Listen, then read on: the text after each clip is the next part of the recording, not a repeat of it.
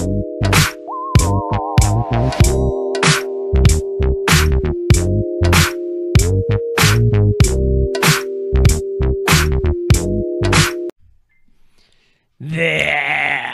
right. Welcome in, welcome back, folks, to a more than meets the eye edition of the Always Irish Show. As always, you can find the program on YouTube. Do hit subscribe if you haven't yet. I'd appreciate that very much.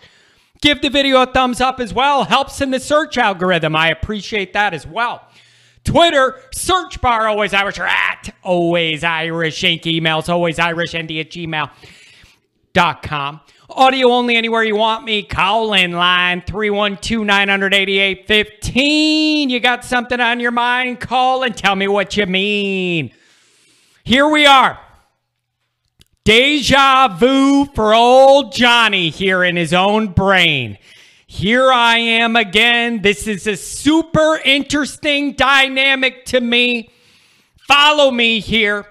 This is a repeat of a show, but it's a totally new show at the exact same time.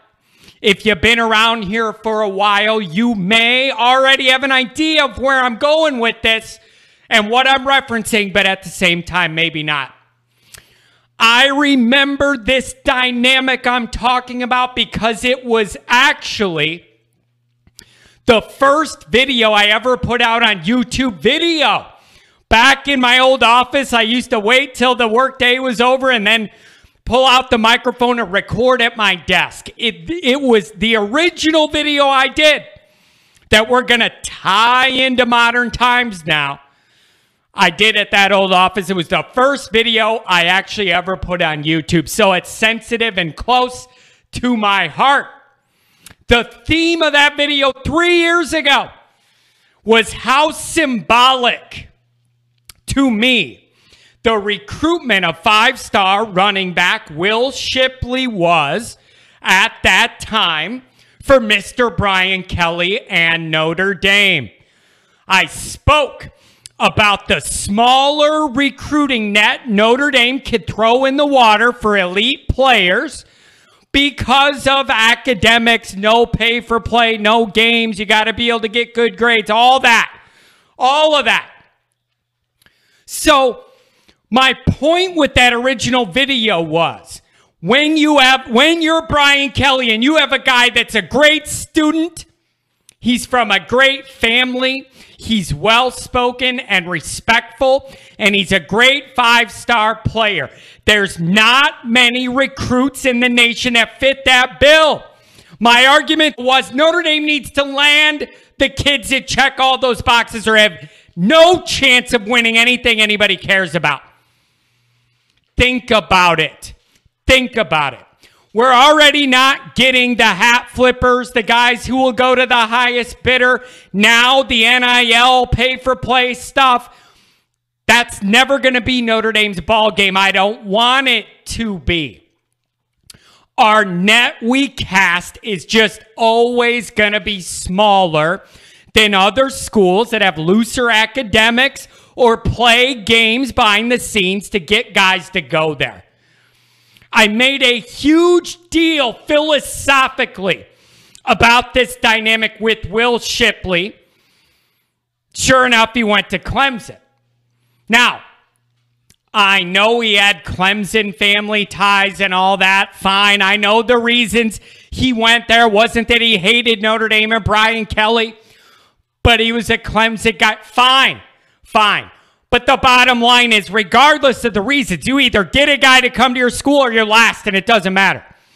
Re- I don't care the reason. You either get the guy or you don't get the guy. He's making plays for you or he's making plays against you. There's no in between in recruiting. Okay? So I made a big deal about the idea symbolically, what it would mean for the program if Notre Dame was able to grab a five star running back away from Clemson. Three years ago, this would have been at their height.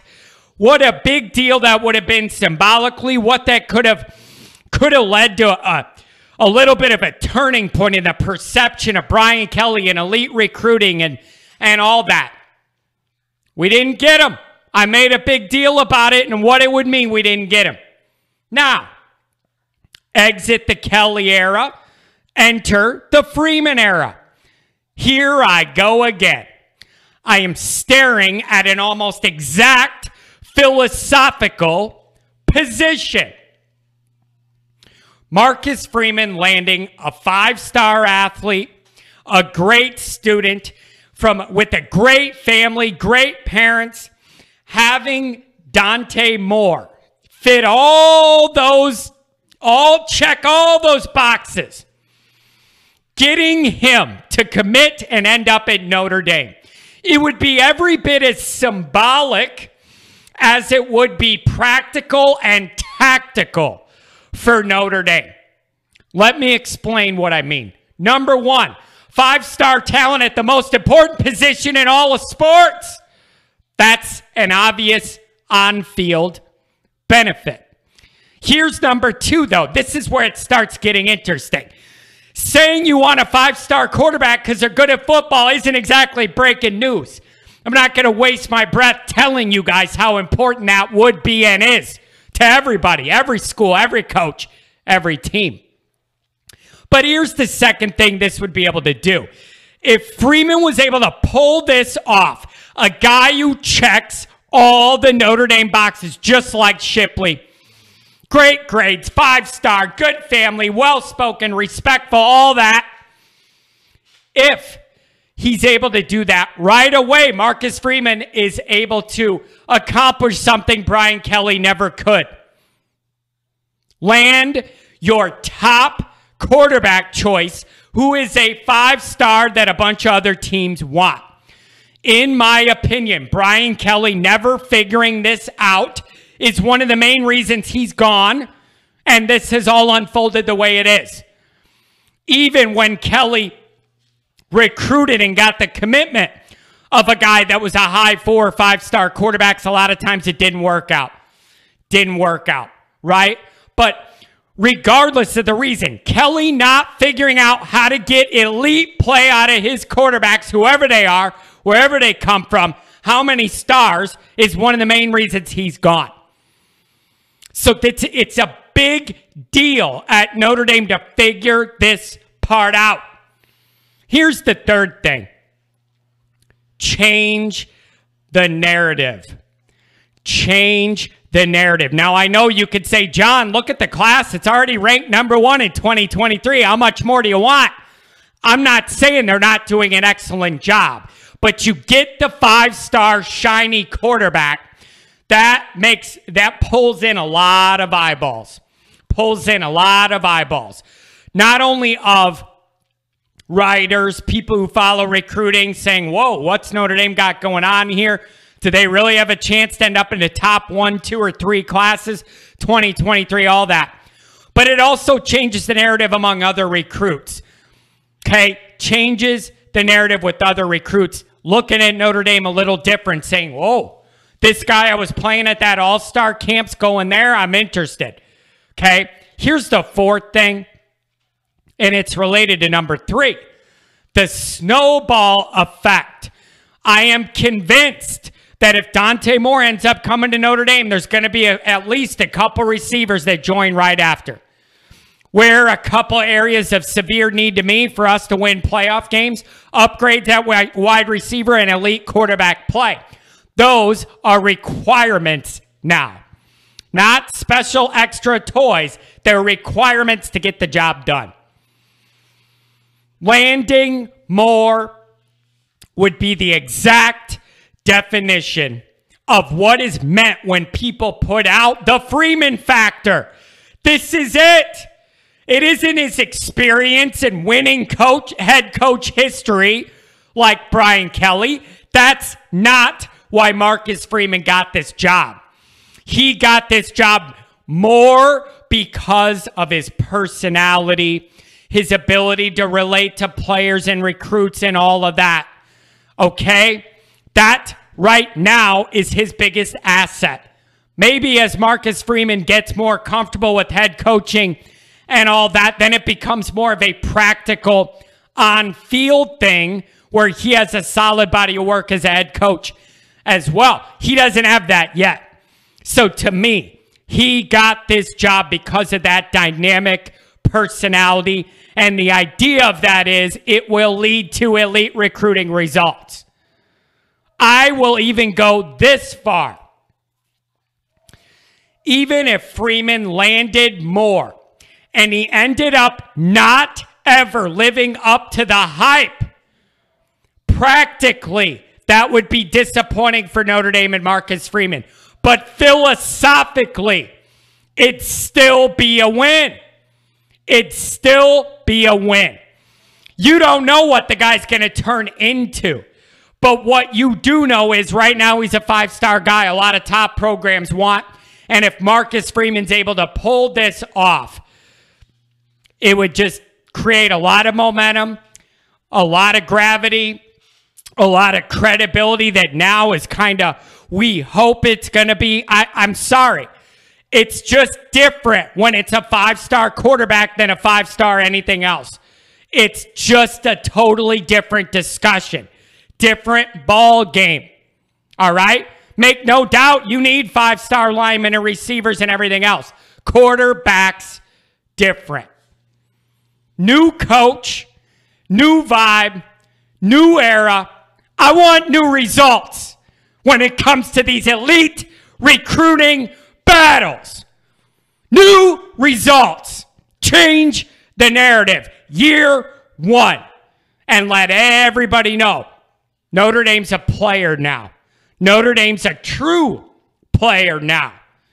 For Notre Dame ever to win a playoff game, these are the type of battles that have to be won by whoever that coach is at Notre Dame. Brian Kelly had so many years to get this done, came so close so many times. We end up not getting a guy. We end up not getting the guy. Freeman can do this. Freeman can pull this off. You almost hate putting so much weight into the recruitment of one guy. But practically, it's just so important because of the position it is. There's no more individual, more important position in individual sports. This is it. So, practically, this changes everything. And philosophically, with the perceptual shift, this recruitment would have so many positive and lasting effects on the field and what it would lead to in other recruitments. I don't want to make it a bigger deal than it is, but at the same time, there's no better time than the present to go ahead and prove why Freeman factors different and for him to optimize the main reason I think he got this job.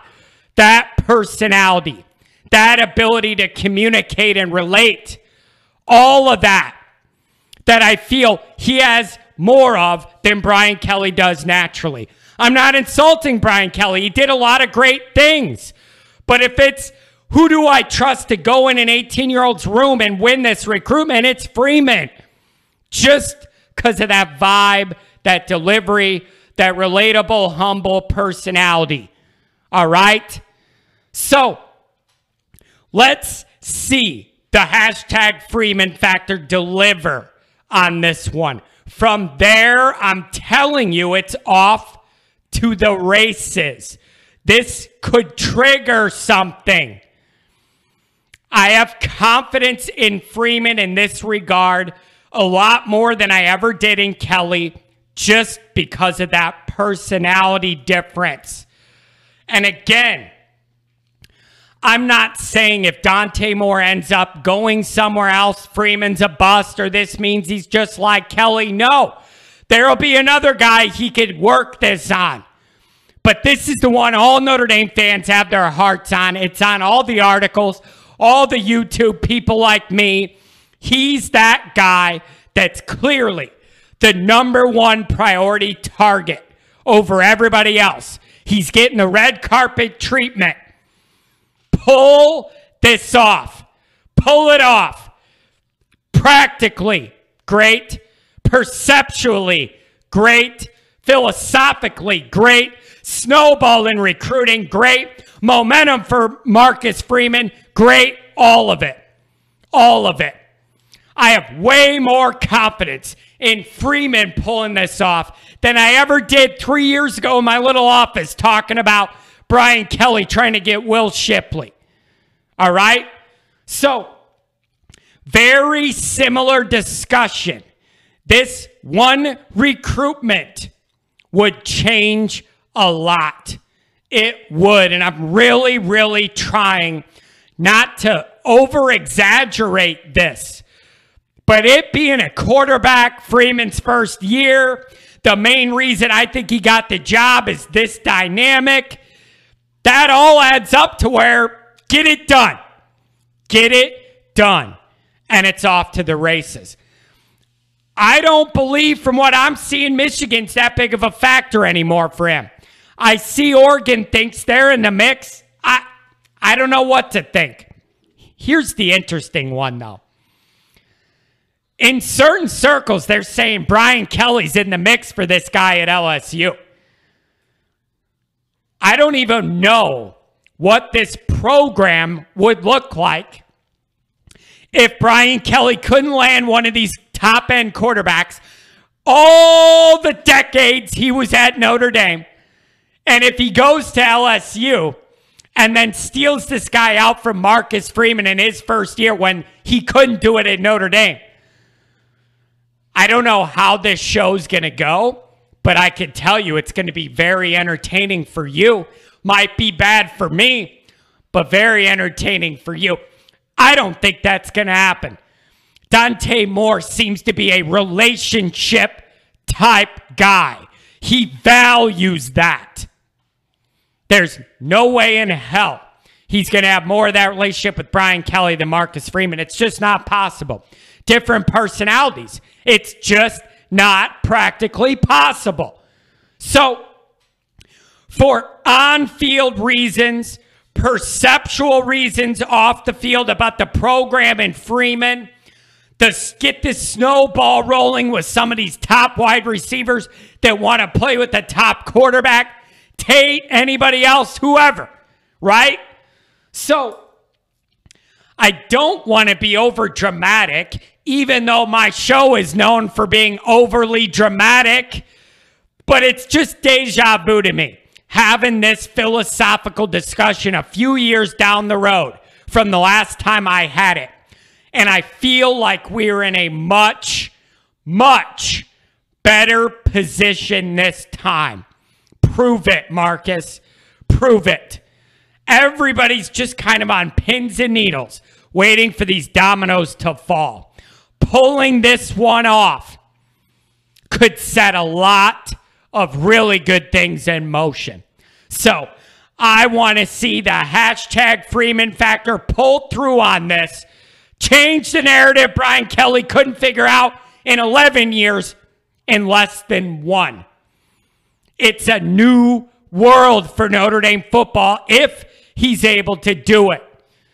Find a way to make this kid know and feel Notre Dame is home. Let's get it done.